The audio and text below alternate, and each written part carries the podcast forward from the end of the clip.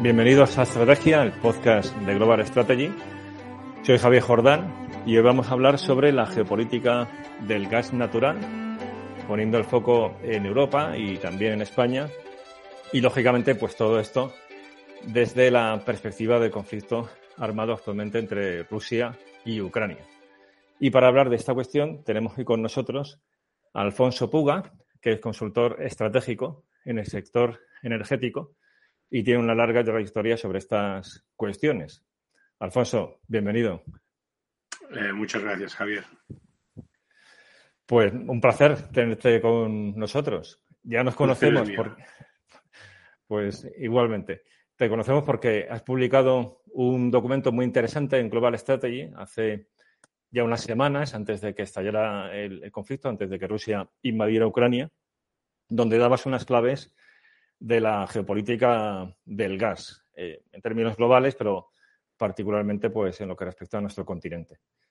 Y antes de pasar a, esta cuestión, un poco lo que hacemos con, todos los ponentes. ¿Cómo eh, decidiste dedicarte a, las cuestiones de consultoría estratégica en este sector, eh, en materia de energía y particularmente del gas? ¿Y cuáles así son los hitos principales que destacarías de tu carrera? Pues eh, primero de todo agradecerte esta oportunidad y bien, pues a, la cuestión en concreto, pues nada, yo empecé mi, mi carrera profesional en el sector energético ya hace pues eh, alrededor de 25 años o más y empecé en el, en el en gas, ¿no? En lo que antes era la, la gas natural en mi tierra, en Barcelona y a partir de ahí, pues he ido participando en diferentes proyectos, diferentes empresas.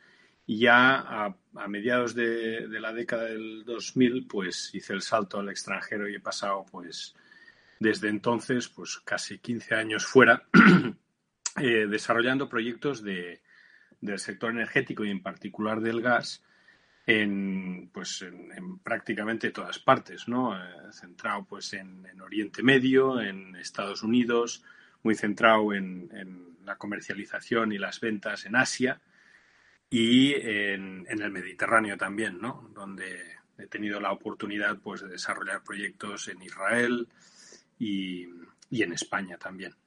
Y bueno, todo, no sabría decirte, ¿no? Todo es una concatenación de, eventos, pues que la vida te lleva por, por, estos derroteros, pero sí que he estado siempre muy inquieto, he tenido mucha suerte, la vida me ha llevado a, muchos sitios del mundo y me ha hecho ver, pues, eh, cómo mm, los proyectos o, las, las, diferentes culturas eh, se comportan, ¿no? Respecto al sector energético y ello pues al final pues vas viendo, eh, te vas decantando un poco más a la, a, la razón de, las cosas y de la parte humana y buscas pues la, parte esta estratégica, ¿no? Cuando volví a España hace, hace poco, pues una de las cosas que me interesó pues es eh, acudir más al, sector académico y, ver pues eh, qué más podía aprender, ¿no? Y fue pues una de las razones de participar en el, en el programa, en el máster que tenéis en la Universidad de Granada, donde aprendí un montón y allí pues vi un poco pues la relación de, de la, dijéramos la geopolítica, ¿no? O las, las eh, relaciones eh, internacionales y estratégicas entre países, pues prácticamente en todas estas relaciones, conflictos, eh, geotensiones o, tensiones entre países, pues veía a la energía en medio, ¿no? A las commodities que, llaman los anglosajones. Y eso, pues, oye, me ha hecho profundizar más en, estos temas, ¿no? Hasta día de hoy. Y hoy, bueno, vamos, parece esto que, sea ya el, la tesis final, ¿no? Lo que está pasando a día de hoy. Desde luego, se han alineado esos dos factores de manera bastante evidente. Pues, eh, como comentaba, a mediados de enero publicaste un documento en Global Strategy que se llama Geopolítica del gas natural y la dependencia europea de terceros, que pondré luego en la descripción de, este episodio. En, ese documento que yo creo que nos puede servir como marco inicial para decir, bueno, cuál es la situación de entrada antes de, de pasar ya a las consecuencias que puede tener la guerra de Ucrania. Eh, ahí hablabas de una serie de, puntos ¿no? que había que mirar. En total eran 10. Y si te parece, pues yo empezaría por el último, que es el, futuro del gas. Porque, claro, el tema que vamos a ver hoy es un tema de entrada, pues, eh, muy relevante, pero alguno podría pensar que la cuestión del gas ya está de salida. Que vamos a hacer un proceso de descarbonización a la transición energética y que, por tanto, quizás no, no tiene toda la, no tiene la importancia que, a primera vista nos podría parecer. ¿Es esto así? Es decir, eh, ya son los últimos sectores del gas natural como fuente principal, una de las fuentes eh, clave de, la energía europea, o, realmente todavía nos queda mucho tiempo y por tanto, pues esta cuestión no solamente es relevante hoy y ahora, sino en, en, en los próximos años, incluso décadas. Sí, efectivamente. A ver, es, cierto que, el gas, bueno, yo, yo, creo que está, está detrás de, de, bastante, ¿no? Es cierto que, tenemos ahora unas políticas eh, bastante agresivas de descarbonización, de, de, acelerar un proceso que de alguna forma, pues de forma natural, ¿no? Porque si vas consumiendo reservas, pues vas, tienes que ir mejorando tus procesos y ser más efectivo y eso te lleva a, energías más efectivas de forma natural, ¿no? Pero sí que es cierto que, bueno, a veces pues sabemos que el sector político está bastante desvinculado, o no desvinculado, sino eh, desligado de la realidad a veces, ¿no? Y aquí pues ha forzado un poco con todo el tema este de la descarbonización, ¿no? Se está acelerando y lo estamos viendo, ¿no? Como están promocionando ciertas soluciones, eh, pues hidrógeno, etcétera, como nuevas. Hemos visto durante muchos años cómo han estado presionando bastante con las renovables, cosa que es, que es eh, lógica, eh, pero se ha hecho de una forma artificial, ¿no? inyectando dinero, subvencionando, etcétera. Es lo que estamos viendo ahora con el hidrógeno. A todo esto, pues bien, tenemos petróleo para rato y tenemos gas natural para rato, ¿no? Y el gas natural, por decirlo de alguna manera, ni es tan malo como el petróleo o el carbón, tampoco es tan bueno como el hidrógeno o las renovables, ¿no? Y sí que viene a ser una fuente de energía de transición para poder pues, llegar a una descarbonización total, a unas emisiones cero, que es lo que se nos está planteando con las diferentes agendas del 2030, 2050. Em, pero bueno, eh, tenemos que tener en cuenta pues, que ahí están las reservas, que las tecnologías para extraer y para consumir pues, cada vez son más efectivas porque la tecnología también avanza y, bien, ahí, ahí, ahí, las tenemos, ¿no? De alguna forma sí que vemos pues que, la energía pues que está en el centro de todas las discusiones a día de hoy y el gas como protagonista eh, pues era el subyacente eh, de este tema y mm, se consideraba que el gas como decíamos pues eh, tiene, tiene para tiempo, ¿no? Si vemos las, las reservas y los números que, tenemos por ahí. Pero sí que de forma transitoria, porque yo soy, vamos, creo que con todo el esfuerzo que está haciendo sobre todo la comunidad política y, tecnológica, industrial, mm, para acelerar ese proceso y tendremos soluciones técnicas viables y comerciales dentro de 10, 15 años, ¿no? Pero mientras tanto, pues el gas parece ser una de las soluciones, sobre todo para el consumo intensivo de generación eléctrica, ¿no? Si al final queremos ir a una electrificación de todo, como se, estamos viendo, pues tienes que producir esa electricidad, ¿no? Y en un momento dado, pues la, la, nuclear pues estaba fuera de la ecuación y, te quedaba poco más, ¿no? Las renovables y el gas natural. Y al final, pues, oye, para modular el parque de producción eléctrica de una forma efectiva, pues necesitas combustibles eh, que puedas almacenar. Y pues las renovables a día de hoy no se pueden almacenar. Sí que es cierto, pues todo el tema que estamos oyendo últimamente sobre el hidrógeno y baterías y los superconductores y estos temas, pues van en línea para poder almacenar esas renovables, ¿no? Y, ahí pues sí que tendríamos, podrían ser sustitutos en un momento dado, si fueran efectivos y se pudieran almacenar en, cantidades eh, sustanciales eh, podrían sustituir a combustibles que sí que podemos almacenar, ¿no? como es el carbón, es el petróleo, es el, gas natural, son los combustibles fósiles. La razón de, uso de estos combustibles pues es el almacenamiento y el fácil transporte. Las renovables eh, a día de hoy pues oye, eh, quedan un poco fuera de, del control por, por, que no se pueden almacenar, pero no podemos controlar pues la climatología, ¿no? Cuando hace sol o cuando hace viento. Y almacenarlas pues es, difícil. Y, esa, esa, es una de, de, las razones. Vemos que, vamos a esa tendencia, ¿no? Pero mientras tanto, pues el gas está ahí. Y, sobre todo estoy hablando ahora, esta,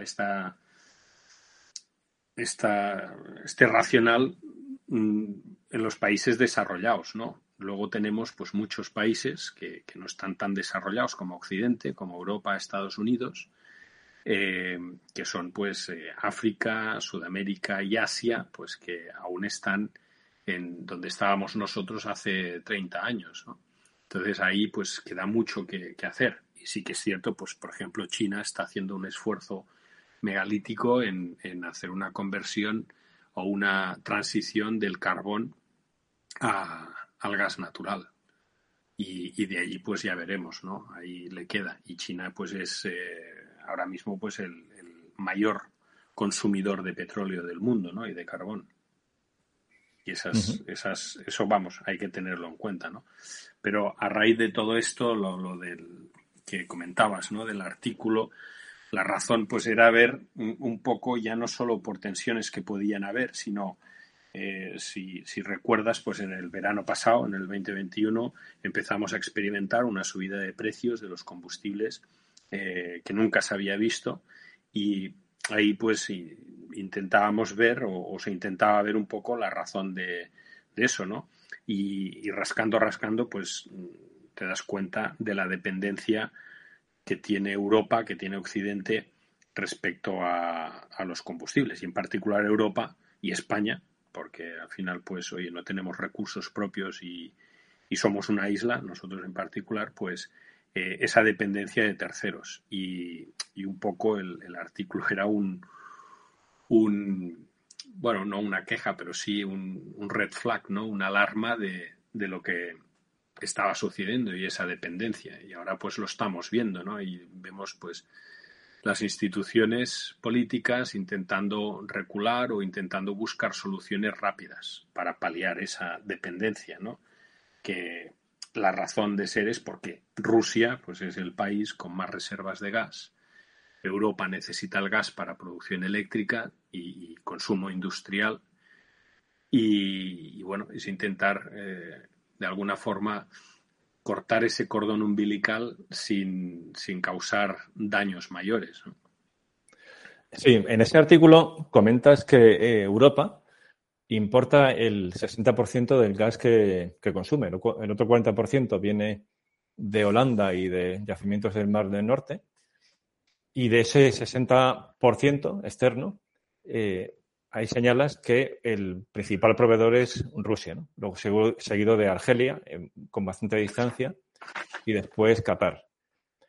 Mm, la pregunta, eh, viendo esto, esa, esa, clara dependencia que hasta ahora existe de Rusia, sería eh, ¿cuál es tu diagnóstico sobre las respuestas que, por un lado, están tomando ya algunos países europeos para reducir dicha dependencia del gas ruso o si es así, o sea, o si realmente a lo mejor no lo tienen tan claro algunos, me parece que tal como están las cosas, pues sí que hay cierto consenso al respecto, ¿no? Pero bueno, que tú conoces mejor ese sector, si es así, o sea, si se confirma que existe de verdad una voluntad política a producir dicha dependencia, y luego en qué medida esto es factible, eh, con qué tiempos, cuánto podría durar este, este proceso y por tanto esa ventana de vulnerabilidad respecto al gas de Rusia y bueno, y otras consideraciones que, que, considere relevantes sobre esta primera cuestión. Ya al hilo del conflicto de Ucrania. Es decir, ¿cuál pueden ser los movimientos europeos vista esa necesidad que seguimos teniendo de gas de aquí a los próximos, por lo menos,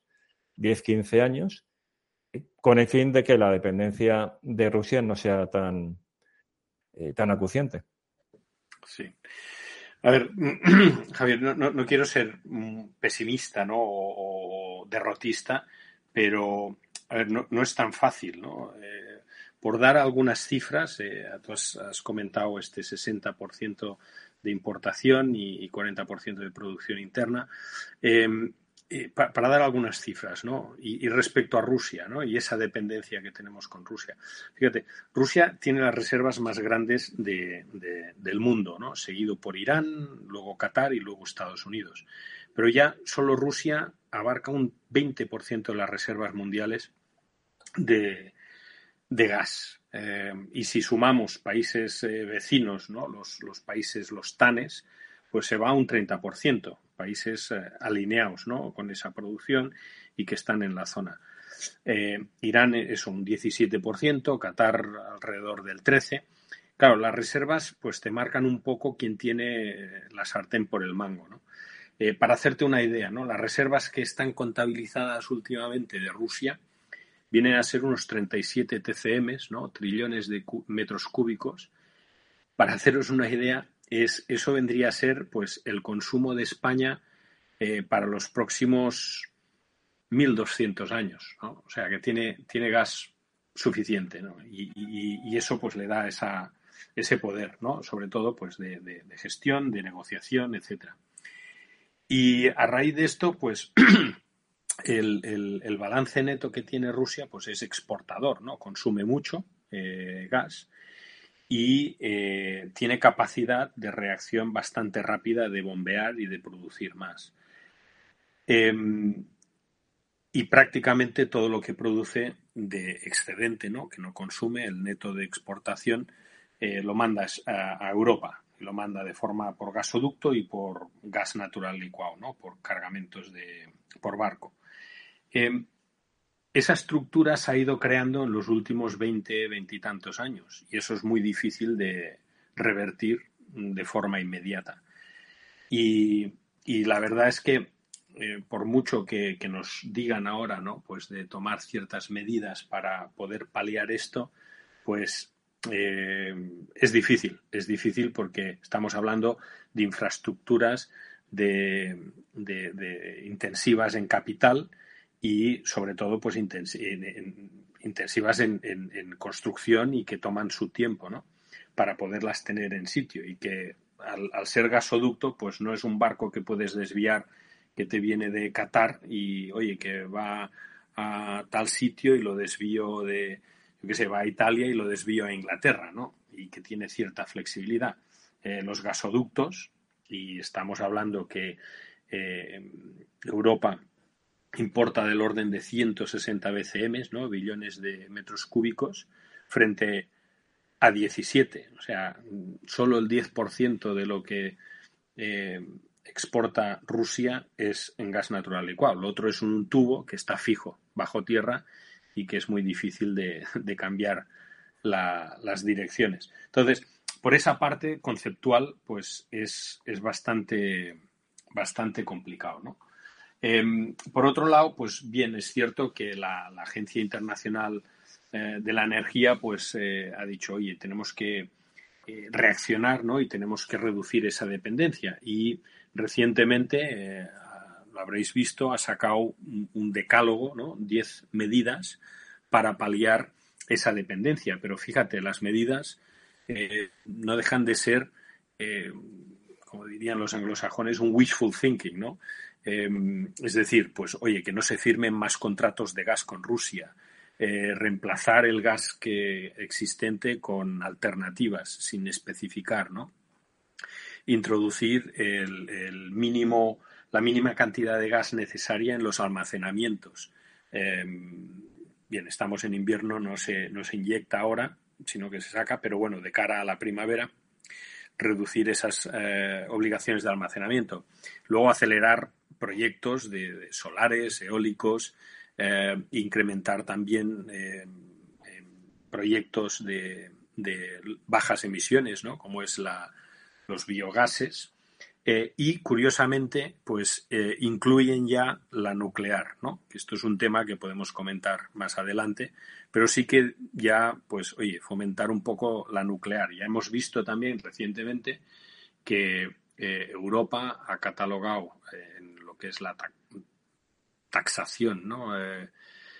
europea la nuclear y el gas natural como energías verdes. Eso no quiere decir más, a ver, se pueden llamar verdes o no, depende de, quien lo diga, em, pero sí que es cierto que lo que quiere decir Europa es que el Banco Central o las instituciones financieras pueden em, prestar dinero para proyectos de este tipo. ¿no? Antes, pues eh, proyectos de combustibles fósiles ya no podían prestar dinero, por lo tanto no podías reinvertir y los fondos de inversión de alguna manera pues em, los fondos de inversión no tenían em, capacidad pues, para poder invertir en esos proyectos y las grandes empresas les costaba buscar eh, deuda y financiación para, para poder hoy incrementar proyectos de combustibles fósiles. Ahora el gas natural pues lo han puesto, ¿no? No otros combustibles fósiles como el carbón o como, o como productos o fueles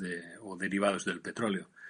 Otros pues incrementar em, proyectos eléctricos eh, y luego ah, medidas, pues oye, que sí son interesantes, pero a largo plazo, ¿no? A corto plazo, pues bastante absurdas, como es reducir la temperatura de casa, porque esto pues va a ahorrar no sé cuántos millones de metros cúbicos de, gas, eh, quitar los, los eh, calentadores de gas de casa y sustituirlos por bombas de calor.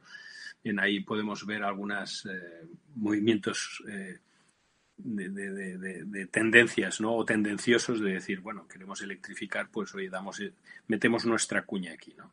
Pero sí que son medidas, em, pues no, no muy, no muy efectivas, ¿no?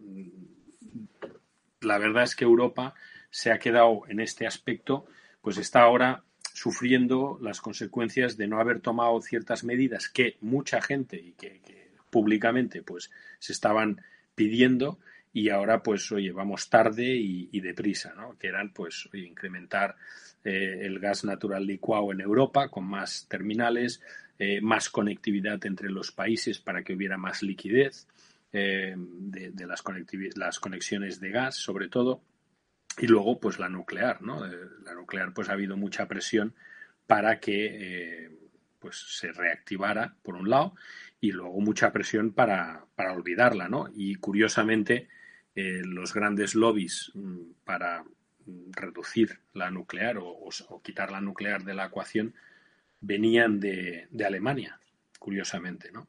Cuando ahora Alemania, pues oye, es la más eh, perjudicada porque Alemania sí que eh, depende en un 60% del gas que viene de, de, Rusia. Y pues eso, te comentaba, ¿no? Ahora deprisa y corriendo. Aparte de eso, también, y otro dato significativo para que la gente pueda cuantificarlo y tener una referencia, es eh, Rusia está vendiendo gas, eh, sigue vendiendo gas. Eh, los bancos que cobran ese gas que, vende no están sancionados y no pueden estarlo porque en el momento se sancione y las empresas no puedan pagar el gas que consumen a, las empresas rusas, pues Rusia puede cortar el gas. Y cortar el gas en, en Europa pues sería un desastre catastrófico de unas dimensiones realmente catastróficas. ¿no? Eh, eh, Rusia ahora mismo pues tiene del orden... Hemos visto una evolución ¿no? de lo que ha pasado pues, desde verano del 21 hasta ahora. Hemos tenido una escalada de precios mm, que no se había visto nunca. Eh, el precio ha subido tres veces em, lo, que, lo que era un, mercado normal, ¿no? sostenible para hacernos una idea, ¿no? Un mercado normal sostenible, ya incluso caro, pues viene a ser 10 dólares por millón de BTU, ¿no? La unidad em, con la que se mide el gas, una de las unidades. Ese, esos 10 dólares, pues ya le estaban dando a, Rusia del orden, por todas las ventas que hacía, de 60 mil millones de dólares. Em, a día de hoy, exactamente, eh, al año, ¿no? Esos 60 mil millones de dólares, a día de hoy con los precios de esta escalada, que, podríamos evaluar o podríamos indagar un poco las razones de por qué ha escalado tanto, porque toda esta tensión viene ya desde el verano, ¿no? Una tensión sobre todo entre Alemania, Alemania en medio, Estados Unidos y, Rusia, ¿eh? desde el punto de vista no político, sino energético. Pero a día de hoy, eh, eh, extrapolado al año, Rusia está ingresando del orden de 300.000 millones anuales de, por las ventas de gas, ¿no? A los precios que está el gas ahora mismo. Entonces, em, yo creo que medidas de reducción o medidas eh, así inmediatas lo único que van a hacer es que el precio del gas suba. Y eso, pues, eh, ya te digo, o sea, recortar eh, consumo o, justo en, medio del invierno, ¿no? Justo esta tarde estaba leyendo uno de los partes para la semana que viene que mandan las agencias energéticas y la semana que viene viene frío a toda Europa, ¿no? Incluso a, España. Entonces, claro, en estos momentos eh, hablar de estas cosas, pues es, es, un poco un poco delicado, ¿no? Hmm. Sí, y, bueno, ahí me surge una, una pregunta y, una consideración, porque lo que señalas de que eh, se, veía, se veía venir que podía ser perniciosa esa dependencia del gas ruso, es que es tal cual, porque en la literatura de, los conflictos en la zona gris, el tema este de las estrategias híbridas y demás, una cuestión recurrente era la gran dependencia de Europa y concretamente de determinados países del gas procedente de Rusia. Y ahora mismo estamos ya en ese contexto. Lo que hay entre Rusia y Ucrania es una guerra, o sea, eso no, es zona gris, eso es pura, eso es pura guerra, pero la relación entre los países europeos y particularmente los que forman o sea, la Unión Europea y, Rusia es de, conflicto en zona gris y además ya que, que está escalando ¿no? con esa eh, por ejemplo, pues ese apoyo eh, por parte de los países europeos y, legítimo al, gobierno ucraniano con, armas y, todo tipo de respaldo político y las sanciones, etcétera. Esas son medidas eh, propias de un conflicto en la zona gris como respuesta a la agresión rusa. O sea que ya estamos en ese escenario. Estamos en un escenario donde esa zona gris que antes era algo pues más difuso, que eran medidas pues de, gerencia política, con negación plausible, eh, desinformación, etcétera, hemos escalado en esta, en esta zona gris. Y por tanto, pues nos surge este eh, fantasma de que Rusia apriete el otro botón nuclear, que no es el de las armas nucleares que ha puesto en alerta Putin, sino el cortar el gas. El. Claro, por lo que comentas, en principio no lo va a hacer porque el daño para ellos también sería catastrófico y más por la presión económica que están sufriendo. Entonces, eh, eh, nos has contado que, esto en efecto no es un proceso fácil, pero eh, te, atreverías a decirnos más o menos cuánto puede durar esta, esta ventana de vulnerabilidad? O sea, más o menos cuánto se tarda en crear una infraestructura en los puertos para recibir el gas, procesarlo. sabemos que lo de las, las centrales nucleares, vale, podría ser una opción, pero al mismo tiempo eh, no soy experto en esta cuestión, pero creo que se tardan bastantes años en fabricar, o sea, en construir una central nuclear, además de que es una inversión económica mm, pues muy notable. Entonces, eh, como dices, no son medidas para mañana, pero más o menos, ¿en qué margen de año nos estaríamos moviendo? Sí. si, me permites antes, y, te contesto a esto porque me parece que es crucial y muy interesante para entender un poco eh, hasta dónde puede llegar esto, ¿no? Mucha gente habla, pues, eh, de, bueno, eh, cuánto dinero tiene Rusia para poder seguir financiando la guerra, ¿no? O cuánto tiempo puede aguantar Ucrania o cuánto... Yo creo que también es importante saber esa dependencia, cuándo tú podrías cortar ese cordón umbilical, ¿no? Pero antes, a lo que has comentado de las zonas grises, fíjate, todo viene desde el punto de vista energético, ¿eh? no me meto en el tema de, conflicto o la estrategia que, han seguido o geopolítica, pero sí la, parte subyacente energética viene bastante de en verano. Em, Rusia, pues oye, quería, em, empresas privadas, ¿no? Alemanas, pues incrementar el consumo eh, y mm, ser menos dependientes de lo que es el, tránsito de gas de Rusia a Europa por Ucrania, ¿no?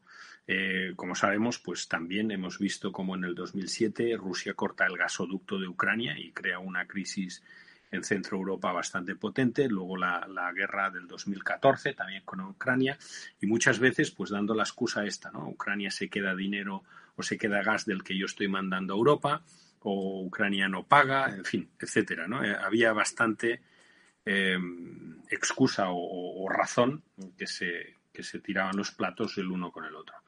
Pero bien, ahora una de las razones era el famoso Nord Stream 2, ¿no? Un gasoducto que se construye eh, sponsorizado y financiado por empresas privadas alemanas y, por supuesto Gazprom, empresa rusa, eh, que sigue el mismo recorrido del Nord Stream 1, ¿no? que va de Rusia, pasa, cruza todo el Báltico y entra en Alemania.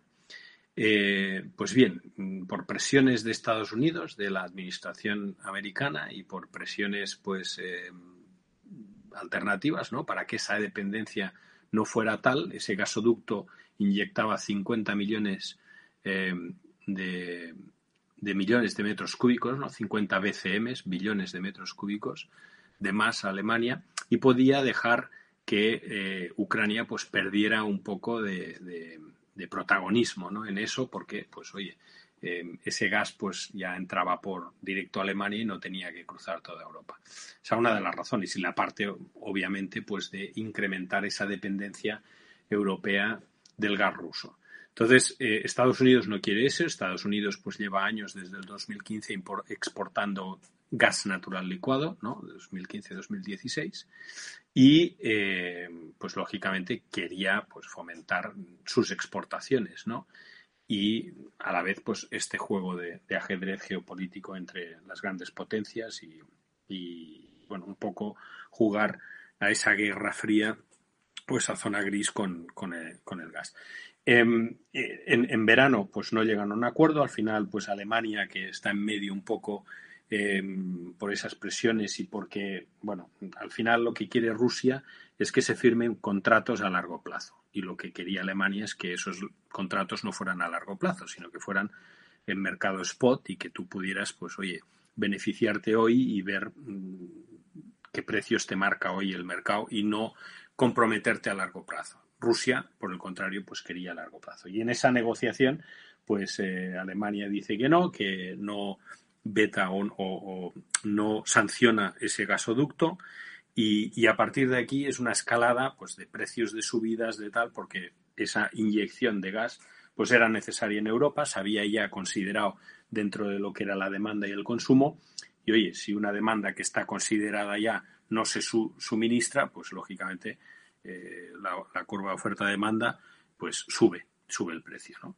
Y esta es la escalada que hemos visto y un poco la razón también de esas presiones, pues Estados Unidos, el interés del gas natural licuado que, está suministrando y que de hecho ahora ha marcado cifras récord de exportaciones a Europa, supliendo un poco la situación de, la tensión de Rusia con Europa.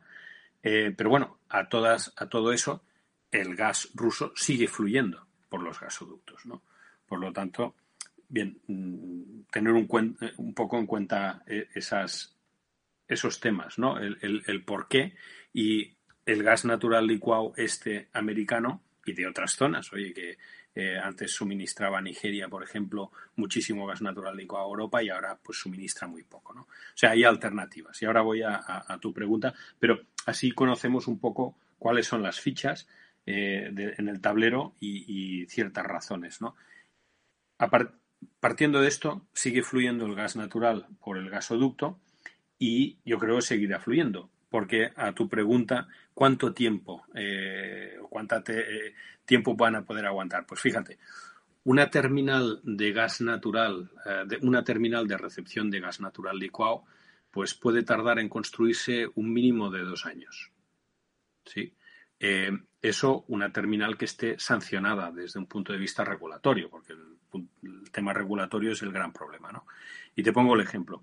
A día de hoy, en Alemania había o hay tres proyectos para tres terminales de recepción eh, de gas natural licuado.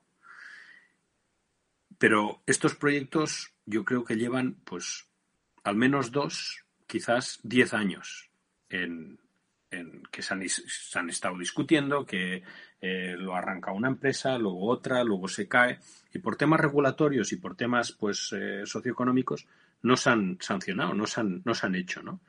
Y a día de hoy, pues está todo el mundo y la prensa, lo vemos, deprisa y corriendo, oye, que Alemania necesita tres terminales o necesita terminales de recepción de gas natural licuado, que curiosamente no tiene ninguna. Y, y durante estos años no ha querido tener ninguna, a diferencia, por ejemplo, de países como Polonia o como Lituania, que tienen plantas de recepción de gas natural licuado, que en origen se construyeron única y sencillamente para presionar en las negociaciones de renovaciones de contratos de gas por gasoducto con Rusia, y el coste de esas terminales, que es, caro, es un, coste alto, pues oye, se ahorró pues por, por, porque tenían pues más capacidad de negociación esos países con Rusia y consiguieron descuentos importantes en el gas natural por, por tubo, ¿no? Entonces, y, que, perdona, y, que además, o sea, que además de ser una baza negociadora, era un plan B para unas circunstancias como la que eh, estamos viviendo. Correcto. Cosa que, cosa que no tienen los alemanes, en cambio, efectivamente. Entonces, muchos nos preguntábamos en su momento, y yo pues tuve la, la, suerte de trabajar durante un tiempo en, Holanda, en una empresa holandesa, y teníamos un, proyecto de una terminal, te estoy hablando del año 2006, un proyecto de una terminal que justo estaba en la frontera entre Alemania y, Holanda. Y, claro, no, no, no, bueno, no, no se hizo. No sé, no sé, no sé por qué, pues oye, no sé, no, no tiró para adelante, ¿no?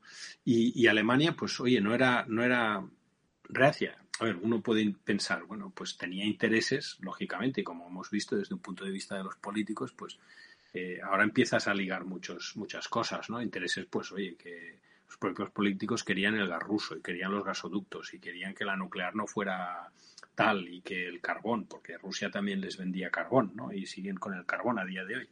Pero sí, efectivamente, como plan B. Y Polonia, pues oye, hizo los deberes.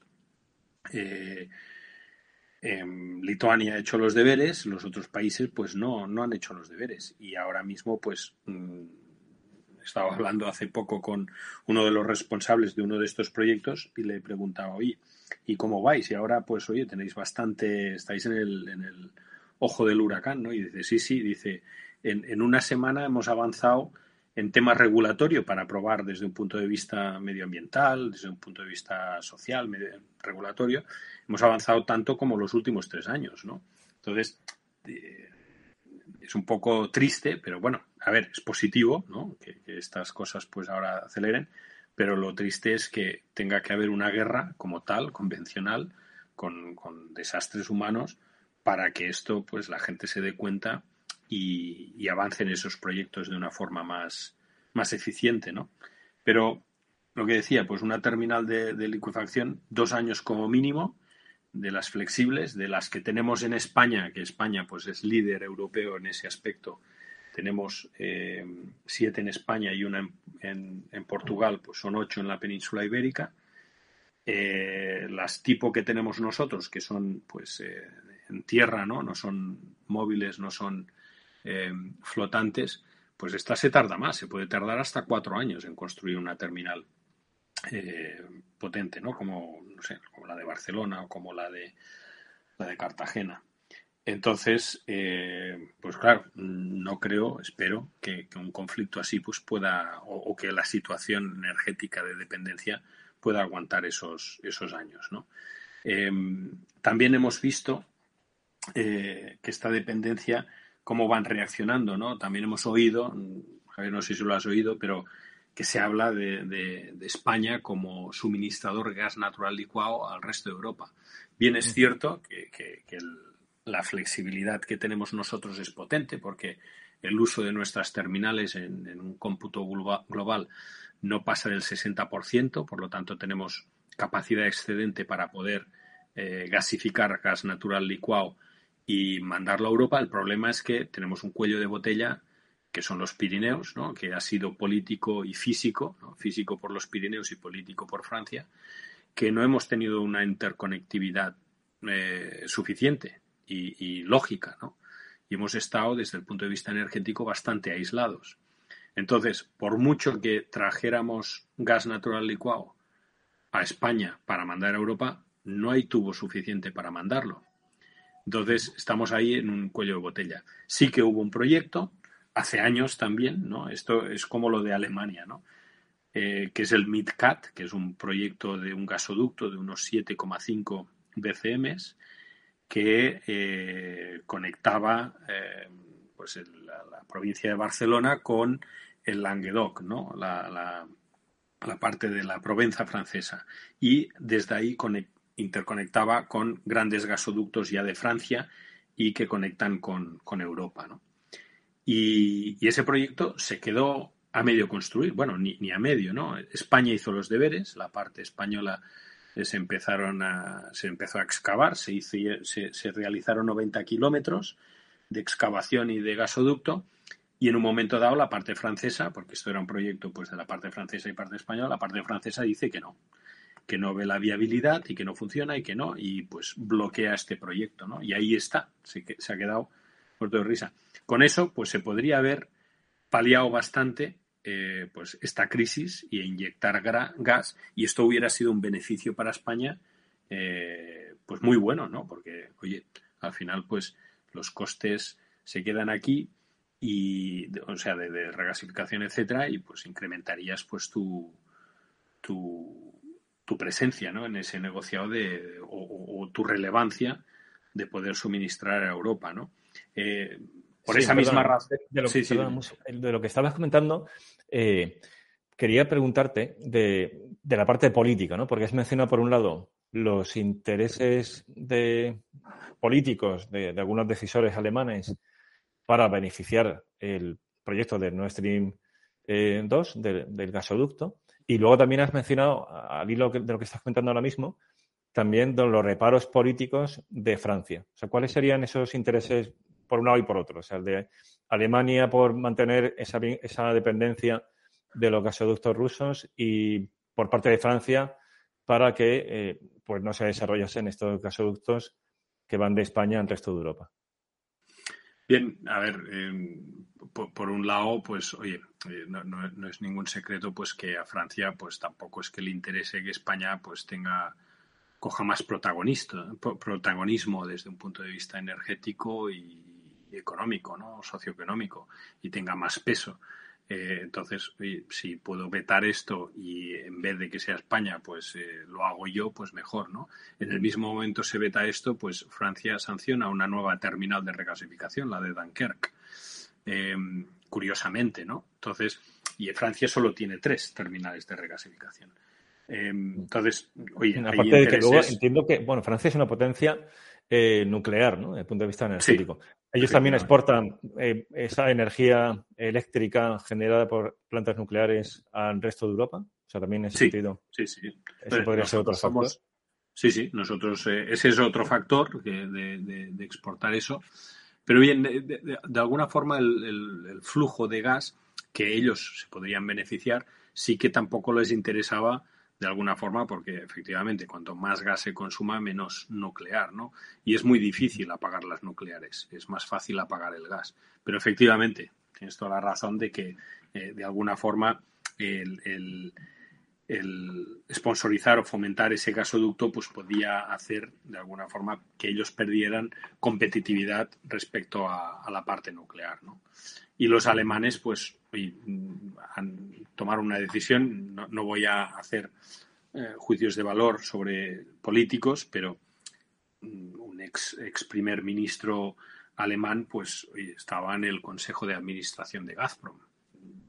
Pues, con eso se dice bastante, ¿no?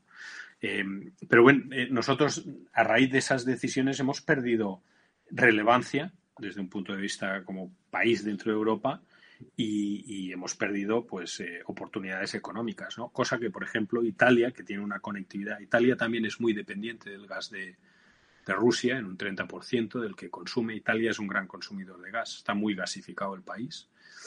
Y recibe el gas pues del norte, ¿no? de mucha conectividad que tiene con los hubs de gas de, la zona de Austria y, eh, y, gas argelino, ¿no?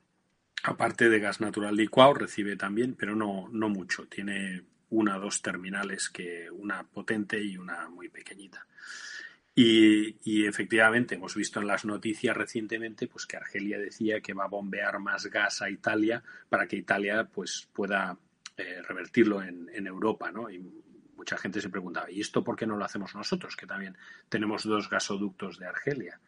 Pues precisamente por eso, porque por mucho que entre en España puede ir a Portugal, pero no eh, mandarlo a Europa porque tenemos ese, ese cuello de botella o ese estrangulamiento porque no hemos hecho los deberes de tener más interconectividad con Europa por esos intereses eh, franceses, ¿no? De, que no seamos tan relevantes y sobre todo, pues ello, lo que tú comentabas, ¿no?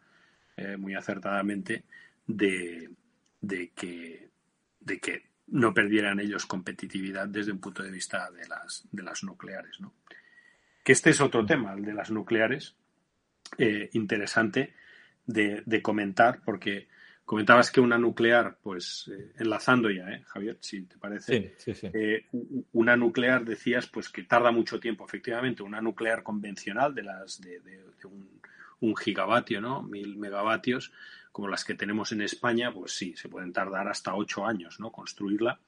Pero em, ahora mismo, pues hay una tendencia que es las, las famosas SMR, ¿no? Small Modular reactors, que son reactores modulares pequeños, que, bueno, del orden de 300 megavatios, pero hay incluso de 30 megavatios, y estos reactores son muy eficientes, lo que se ha construido hasta ahora, que son pocos ¿eh? en todo el mundo, son muy eficientes, eh, fáciles de implementar, no requieren tanta, tanta refrigeración como los convencionales. Eh, hemos visto, ¿no? Las centrales nucleares, pues es difícil colocar una por el emplazamiento, pues necesitas mucha agua para refrigerar el reactor.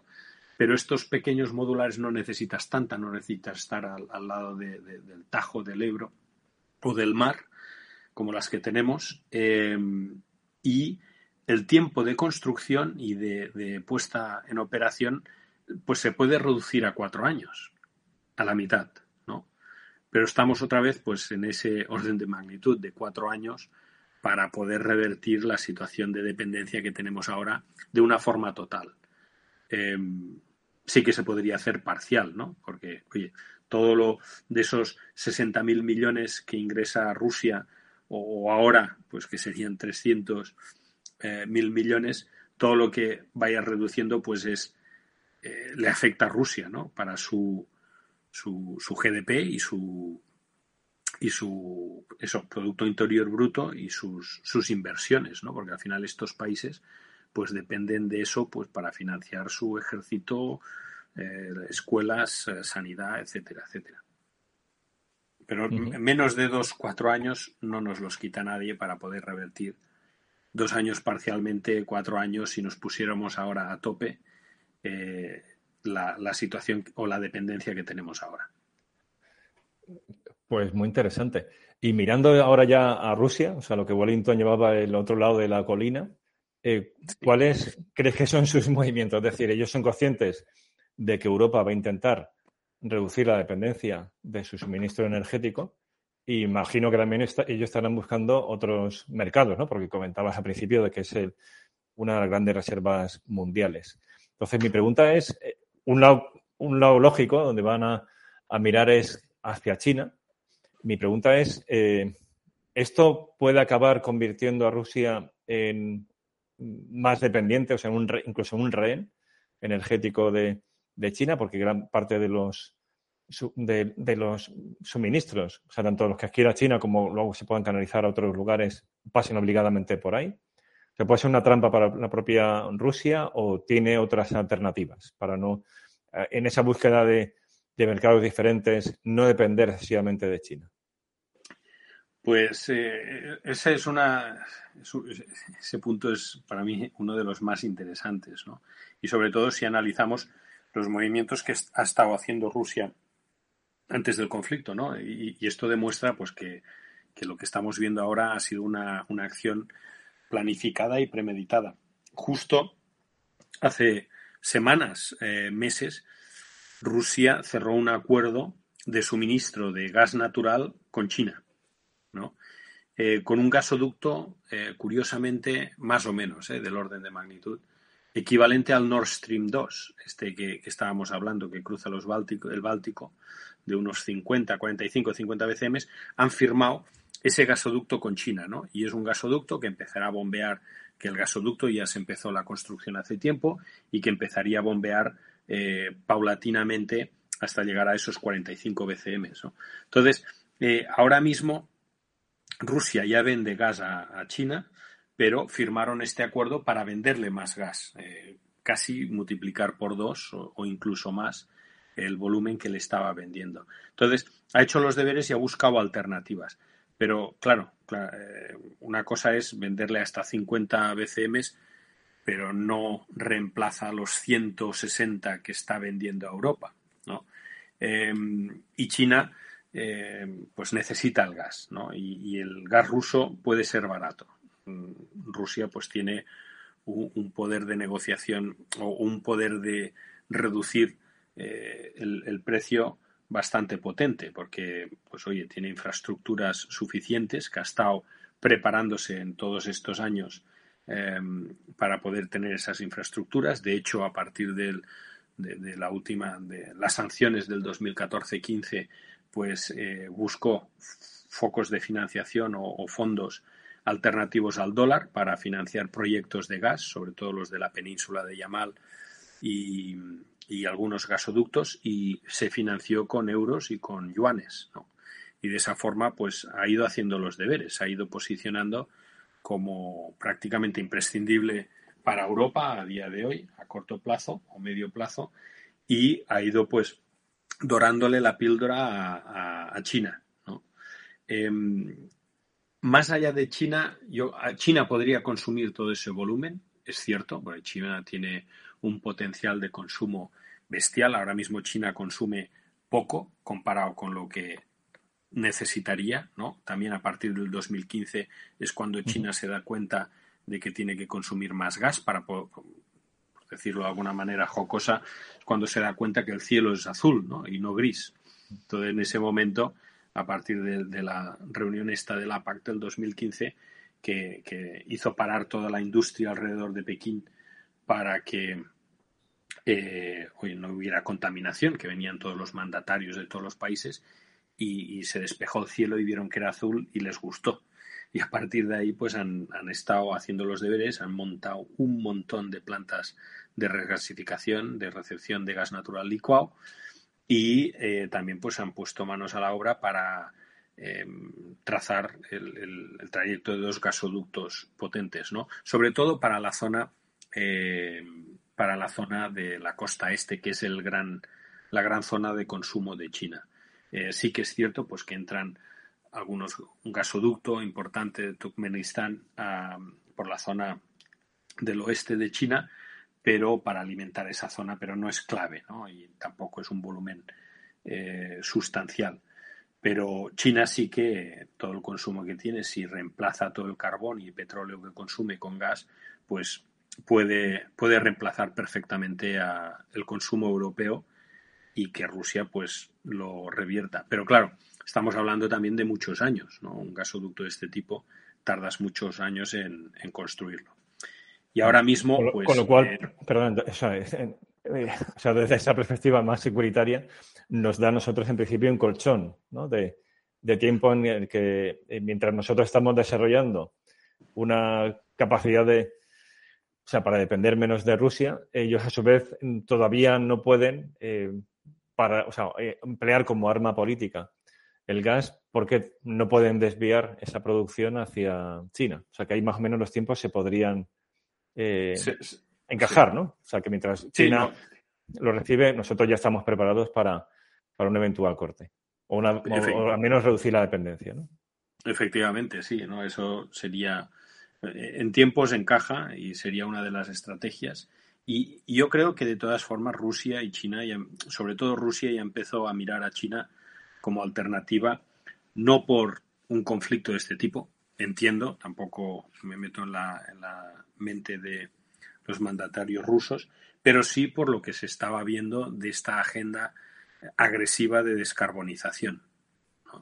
Entonces dijeron, oye, si no va a haber tanto consumo de gas, habrá que mirar a, otros mercados, ¿no? Y es lo que hizo, o sea, hizo estos deberes, sí que los hizo, eh, y, estableció pues estas relaciones con China, estos proyectos, que algunos pues ya están en operación, y que recientemente ha firmado el último, eh, que es uno potente y sustancial, ¿no? Pero también, alternativamente, hay algo interesante, y es que los grandes consumidores de gas, eh, históricamente ¿no? y, actualmente, em, y sobre todo del gas natural licuado, por, por un tema geopolítico, geográfico sobre todo y político, están en Asia, ¿no? Son Japón, y Corea del Sur y ahora China. Entonces, en, en, Asia, en el, el Far East, tenemos a, Japón, China, Corea del Sur, Taiwán, que consumen un montón de gas. De hecho, mm, más de la mitad, o te diría casi dos terceras partes del gas natural licuado que se consume en el mundo se consume entre estos países que te acabo de comentar, ¿no? Japón ya consume prácticamente, vamos, es el, gran consumidor y ahora China, ¿no? Y, Corea del Sur también, por, por las razones, ¿no? Son islas energéticas y se han tenido que abastecer de esta, de esta forma. Para que te hagas una idea, eh, eh, eh, Rusia ya está vendiendo a todos estos países gas natural licuado, sobre todo de Rusia tiene dos plantas de producción de gas natural licuado, una en la península de Yamal, en el Ártico, y otra en la península de Sakhalin, cerca de, de Japón, ¿no? Y a Japón, a China, a Corea del Sur, Taiwán le suministra desde Sakhalin. Recientemente a China le suministra desde la, desde la península de Yamal. Em, por el Ártico, sobre todo en verano, en invierno, pues eh, prácticamente toda la producción de Yamal va a Europa por un tema de, hielo, ¿no? Pero bueno, ya se están también construyendo metaneros eh, Ice Class que pueden con, con rompehielos, ¿no? Para poder hacer la ruta de invierno desde la península de Yamal hacia, hacia Asia. O sea que todo estaba ya de alguna forma planificado, ¿no? Y si estos países, esa dependencia que tienen del gas, pues, oye, eh, Rusia, a ver, muchos de ellos pues son más bien alineados con, Estados Unidos y con Occidente, como Japón y, Corea del Sur. Em, de alguna forma ellos pues em, les saldría más de alguna forma más eh, económico comprar de Rusia si Rusia, pues oye, puede hacer un poco de, de, descuento, ¿no? Eh, que es lo que le interesaría, ¿no? De alguna forma, para poder coger cuota de mercado. Pues lo que no está dispuesto Rusia ahora mismo es perder cuota de mercado. Pues si pierde cuota de mercado, pues no puede financiar todos sus proyectos internos, ¿no? Pues interesantísimo. Y una última cuestión, y ya un poco vamos alejándonos del conflicto de, Rusia y, Ucrania y, las consecuencias que tiene sobre la geopolítica del gas y conectando con un tema transversal en el podcast que queremos ir tratando y desplazando en, diversos episodios, es, que es la eh, geopolítica y gran estrategia de España. Todo esto arranca del episodio número 16, donde ahí damos una panorámica general. Se tocan distintas dimensiones.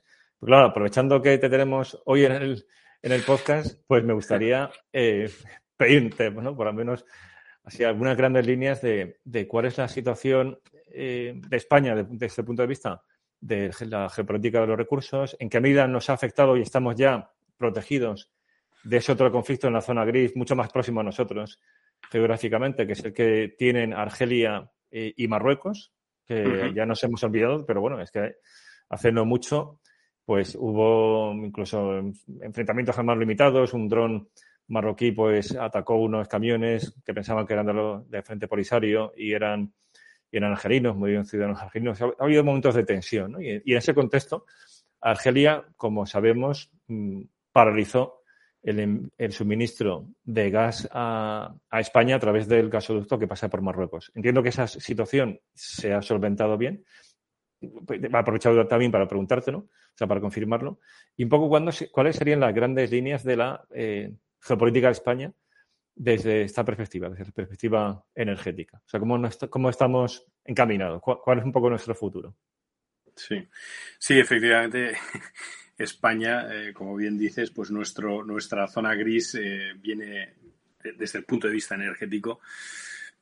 Estamos en medio, no, no solo energético, ¿no? sino toda la política con Marruecos y, Argelia de lado y el Sáhara Occidental, pues la energía tiene mucho que ver. Y como bien has dicho, pues en verano, ¿no? O en, otoño se terminó el contrato que teníamos con, Argelia, que se iba a renovar o se podía renovar y, Argelia decidió no renovar, pues por la posición que tuvo España, o al menos esto es lo que comentaban, ¿no? Que tuvo España respecto a, al, Polisario, ¿no? Y al, y al Sáhara Occidental. Y, y, bien, ¿eso nos ha perjudicado? Pues sí, porque tenemos luego más dependencia de otros, otras fuentes de suministro, pero tampoco tanto, ¿no? O sea, no, ese gasoducto era un, gasoducto ya estaba a final del periodo contractual, sí que el gasoducto está allí y puedes fluir más gas y de hecho mm, circularía pues más económicamente porque el, el proyecto está amortizado, ¿no? Por decirlo de alguna manera, y podría ser más competitivo. Pero mm, las razones, pues yo creo que fueron la de la de, del gas que, fluía hacia España, pues parte de ese gas se lo quedaba a Marruecos para alimentar una, para alimentarse ellos, ¿no? De gas. Y, bueno, fue un poco para fastidiar a, Marruecos. Em, como oportunidades, pues empezando por esta, ¿no? O sea, ahora el gasoducto está ahí, nosotros podríamos suministrar a Marruecos y, bueno, siempre es bueno ser tú el que suministras, ¿no? Eh, no ser dependiente. Entonces, eh, en este aspecto, Marruecos podría ser dependiente de España si nosotros suministramos ese gas, es decir, revertir el gasoducto, en vez de entrar en España, pues que saliera, y que eso es fácil, esto es, se hace rápido, eh, y que España pueda ser suministrador de gas a Marruecos que necesita, ¿no? Pensar que Marruecos pues tiene una planta de carbón produciendo electricidad que suministra España. O sea, España eh, somos eh, anticarbón o políticamente pues eh, se ha vetado el carbón y, pero bueno, compramos electricidad producida por carbón desde Marruecos y eso pues bueno, es un poco feo, ¿no? Entonces sí que pues, se podría arreglar, o sea, para, para reducir esa huella de carbono pues que esa producción pues sea de gas y luego pues oye toda la dependencia o el desarrollo que puede tener Marruecos eh, con el gas, ¿no? Y que ese gas pues provenga de España y nosotros pues suministrarlo o recibirlo de forma de gas natural licuado. Eh, eso es, es, sería una maravilla, ¿no? Y yo creo que estamos en camino de, de, que eso funcione. Sí que ha habido noticias de que alguna empresa extranjera ha sido la que ha cogido la capacidad de ese, de ese, de revertir ese gas, de la capacidad de ese tubo. Entonces sería un poco triste pues que fuera una empresa extranjera la que hiciera esta operación y no una empresa española eh, pues eh, apoyada o sponsorizada por, por España, ¿no? Pero esa, sería... Sí, perdón. O sea, sería gas, evidentemente, no del que viene por el otro gasoducto de Argelia, porque eso no lo van a permitir. De hecho, ya han dicho que eso ni, ni de broma, ¿no? Sino que, no sé, que venga de otro destino, de Estados Unidos, de Qatar, etcétera, por barco y que se inyecte a Marruecos por ese gasoducto. ¿no? Efectivamente, a ver, es muy difícil, casi imposible, ¿no? Eh, poder demostrar la trazabilidad del gas, ¿no? Porque al final, pues todo se mezcla en el gasoducto o en los tanques. Y tenemos el gasoducto que viene el otro de Argelia, que entra por Almería, pero bueno, al lado pues tenemos dos terminales, una en Huelva y otra en Cartagena, cerca de, la zona de entrada de ese o salida de ese gasoducto por Cádiz, por Tarifa, que entra en Marruecos. Entonces, se puede justificar que, oye, tú estás vendiendo gas del sistema a, Marruecos, no es gas argelino. Mm, Argelia se puede poner como quiera, pero vamos, eso desde un punto de vista contractual es, es totalmente lícito y, imposible de, demostrar, ¿no? Otra cosa es que se pusieran eh, bueno, tozudos y que dijeran, pues, eh, si tú le suministras, pero eso ya es, es coacción, ¿no? Es un, detonante de, o sea, algo más, más potente, más grave, ¿no? Pero sí, ese, ese yo creo sería, es una oportunidad única para poder relanzar un proyecto de este tipo o, tomar la, iniciativa y el liderazgo en este tipo de proyectos. ¿no? Y luego hay más, ¿no? como hemos comentado antes, el MidCat, ¿no? este gasoducto que se empezó a hacer, que se gastaron bastantes millones ya, y eh, pues oye, acelerar ese, ese proceso o retomarlo ahora pues que Francia seguramente pues esté más receptiva, ¿no? Y, liderarlo. Y de alguna forma, pues lo mismo, ¿no? Eh, desde la toma de decisiones desde el lado español, desde España, pues que se puedan hacer este tipo de negociados y este tipo de, de contratos. Esto sería interesantísimo. Otro relacionado con el gas directamente, dos más relacionados con el gas. Uno es el almacenamiento España es, eh, tiene una capacidad de almacenamiento de gas muy baja. Casi todo el almacenamiento son los tanques que vemos en los puertos o en las plantas de regasificación, de las siete que tenemos. Y luego tenemos dos almacenamientos subterráneos. Si recuerdas, eh, hubo un intento de un tercero, que era el Castor, en Castellón, que, bueno, dio problemas eh, cuando se empezó a inyectar, que esto, pues, muchos dan problemas, pero se paró también, pues, por ciertas razones, eh, yo creo, técnicas, pero al final la tecnología o las razones técnicas, la ingeniería siempre tiene algo o alguna manera de solucionarlo, ¿no? Yo creo que al final pues fueron razones más sociopolíticas de parar ese almacenamiento, pero bueno, se podrían buscar alternativas de almacenamiento y ser más menos dependiente, ¿no? más autosuficiente si tuviéramos más almacenamiento subterráneo en España. Y la, última desde el punto de vista del gas es crear en España un hub de, gas natural licuado. ¿no? Somos el país, yo creo, después de China y Japón, con más plantas de regasificación, no más capacidad, pero sí más plantas, y sobre todo de Europa. Y aquí, pues, oye, podríamos recibir gas natural licuado, almacenarlo y, revender gas natural licuado también ¿no? a estos países Alemania, pues si monta plantas, otros países dependientes, pues Italia quizás también monte más para ser menos dependiente del gas por tubo de Rusia y que nosotros podamos hacer de hub, ¿no? de, buffer, ¿no? De, del sur de Europa y crear pues un, mercadeo aquí eh, interesante y con como referencia del mercado de gas en el Mediterráneo. Yo creo que mm. eh, esto se se ha hablado durante muchos años, pero nunca se ha llevado a cabo porque falta. Pero, pues, sí, perdón, pero este último estaría condicionando por esos, por esos gasoductos que fueran de la península ibérica al resto de Europa, o sería que aquí lo procesamos y se envía por, por barco a los otros puertos. Sí, sería independiente. O sea, tú recibes un cargamento, lo tienes almacenado en, en el puerto, ¿no? En los tanques, y, viene otro barco, lo carga y se lo lleva. Es un gas que no pasaría al sistema nuestro, solo quedaría allí en forma líquida en los tanques de, en tierra y vendría otro barco y se lo llevaría. O sea, una especie de, de almacenamiento ¿no? para terceros eh, en España. Y eso se hace, pues, oye, eh, fomentando ese, ese hub y sobre todo, pues, creando más almacenamiento en tanque, ¿no? Más tanques en los puertos en los puertos donde están las plantas de regasificación. Tampoco vamos ahora a, fastidiar a los puertos del Estado y a meterles tanques como setas, ¿no? Sino ya en las zonas donde están estas plantas que son muy determinadas y algunas pues están fuera de las premisas de los puertos, están un poco alejadas, pues como Sagunto o Escombreras en, Cartagena, eh, etcétera, etcétera. O, por ejemplo, Huelva ya está metido en un hub energético donde está la refinería. Em, se podría fomentar esto, ¿no? Y España, por ejemplo, pues tiene una terminal de regasificación, el Musel, en Asturias, que no, no está operativa. Entonces, se podría reactivar eso para que fuera una especie de hub, ¿no? Y con eso, de alguna forma, aunque sea por gas natural licuado y por barco, pues estás incrementando esa interconectividad con otros países, eh, con más jugadores y, y tienes más liquidez. Por lo tanto, eh, eres más relevante ¿no? a la hora de definir mercados, precios y la toma de decisiones. Entonces, estás en el ojo del huracán y, eso pues siempre es interesante, ¿no? Muchos países pues lo quieren eso. En, el tema del gas por tubo pues es Holanda y Alemania que lo tienen en el norte. Eh, Estados Unidos también tiene uno muy, muy relevante. Entonces, esto podría ser. Y en España, pues mm, yo creo que es el candidato perfecto de referencia del mercado del gas en el sur de Europa.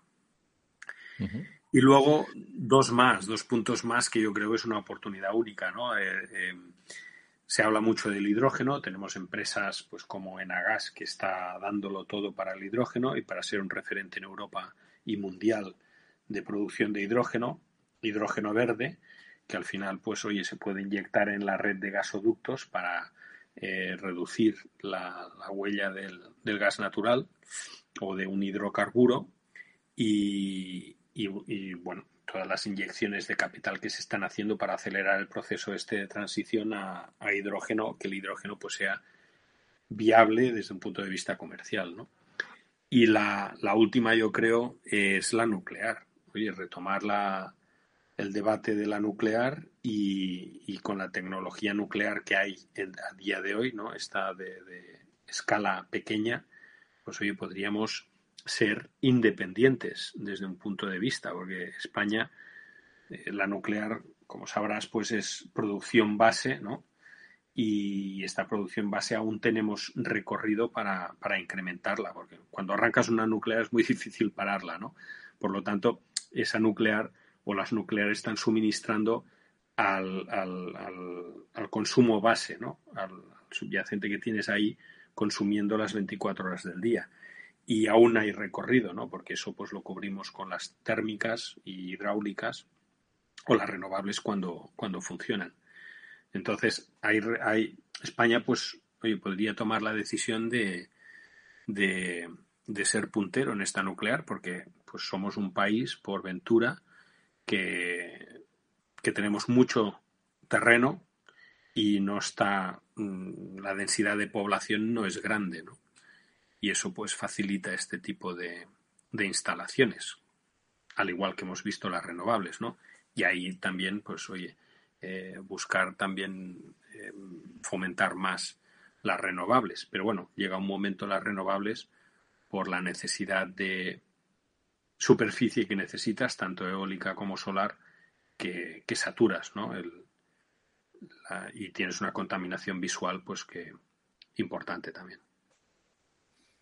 Y todo esto, todo en un contexto de, una mayor dependencia de la energía eléctrica, ¿no? Con, con la idea de los coches eléctricos y demás. O sea que va a haber una, una sobrecarga de demanda de energía eléctrica y lo que planteas es un, un abanico ¿no? de, de opciones, entiendo para no depender excesivamente de una, de una fuente en concreto, ¿no? Claro, hay muchas voces que, claman pues que con las renovables se puede cubrir todo, ¿no? Yo, yo difiero, vamos, un poco en eso porque al final, fíjate, si todo el mundo, imagínate que convirtiéramos todo el parque automovilístico de España de, combustible, de gasolina a gasoil a, eléctrico, ¿no? Todo el mundo querrá cargar el coche por la noche porque es cuando pues tienes más tiempo o cuando no lo estás usando, ¿no? Y, lo que harías es cambiar completamente el paradigma de, la curva de, demanda eléctrica. Entonces necesitarías algo que produjera por la noche. Esto, esto como, ¿sabes? Como un ejemplo, ¿no? y, ahora, y por la noche, pues hoy el viento no sopla, normalmente, ¿no? Sopla más por, la mañana tarde, pero por las noches eh, sopla poco y tampoco hay tanta luz, tanta no, podrías estar actuando en la fotovoltaica sí por radiación, pero no por, por eh, eh, porque no hay luz, ¿no? Por lo tanto, no funcionaría tanto. Por lo tanto, necesitas un apoyo ahí fuerte y lo que te crearía independencia, pues es, es la nuclear. A raíz de ahí, oye, también otra cosa significativa. España tiene uno de los centros de enriquecimiento de uranio más potentes de, de Europa, ¿no? Curiosamente, pues mucho uranio sale de Ucrania. Entonces, em, que, ahí pues también tenemos bastante que decir. España es una potencia nuclear. Eh, parece que no, pero somos de los países que, más nuclear tenemos em, dentro de, del rango de países. O sea, si quitamos Francia, Estados Unidos y, y Rusia, pues de los demás estamos ahí bastante potente. ¿Pero esto dentro de Europa o, o, sea, o a escala mundial? A, nivel mundial, prácticamente, te diría. Sí, sí. Es, eh, somos de los más relevantes desde un punto de vista de producción y de instalación. Tenemos poca, pero desde un punto de, vista de, producción tenemos bastante. El 20% de, nuestro, de nuestra generación viene de las nucleares. ¿no? Tenemos ahora mismo, si no recuerdo mal, seis en operación y, y, yo creo que aún hay espacio eh, para poder tener eh, un poco más de generación nuclear.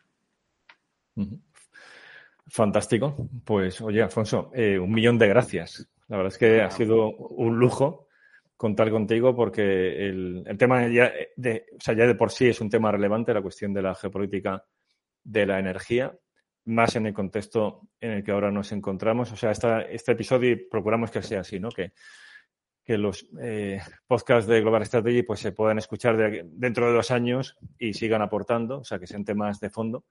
Pero bueno, el, el momento en que vivimos lo pone más de relieve con lo cual, pues, más, más interés aún. Y además ha sido muy didáctico. sin ser, o sea, yo soy de ciencia política y, estos temas me resultan muy ajenos, pero ha sido todo muy comprensible, muy claro, muy bien explicado. Así que muchísimas gracias. Un, placer. Gracias y, a vosotros. Y seguimos contando contigo tanto en el podcast como luego en la página web, donde está ese documento que pondré luego en la descripción para que quiera consultarlo. Y, nada, o sea que seguimos en contacto. Muchísimas gracias a ti, Javier, y, felicidades y enhorabuena por la labor que estáis haciendo, que es espectacular. A ver si en breve puedo mandaros otro artículo eh, relacionado con esto, pero centrado en el Mediterráneo. Al final todo se liga, ¿no? Pero, pero sí que es, es, muy un tema que un día podríamos tratar, la cuestión del Mediterráneo Oriental. Que no quería sacarlo, de hecho está en el documento que que, publicaste, o sea, está ahí, y la cuestión de Turquía y demás, Israel, creo que eso es para otro episodio, ya metería, sí, sobrecargaríamos mucho a, los que nos escuchan. Y, yo creo que eso en efecto queda para otro tema, o sea, para otro episodio temático y fascinante. Pues muchas gracias, desde nuevo, que seguimos. Un abrazo. Estamos en contacto. Gracias.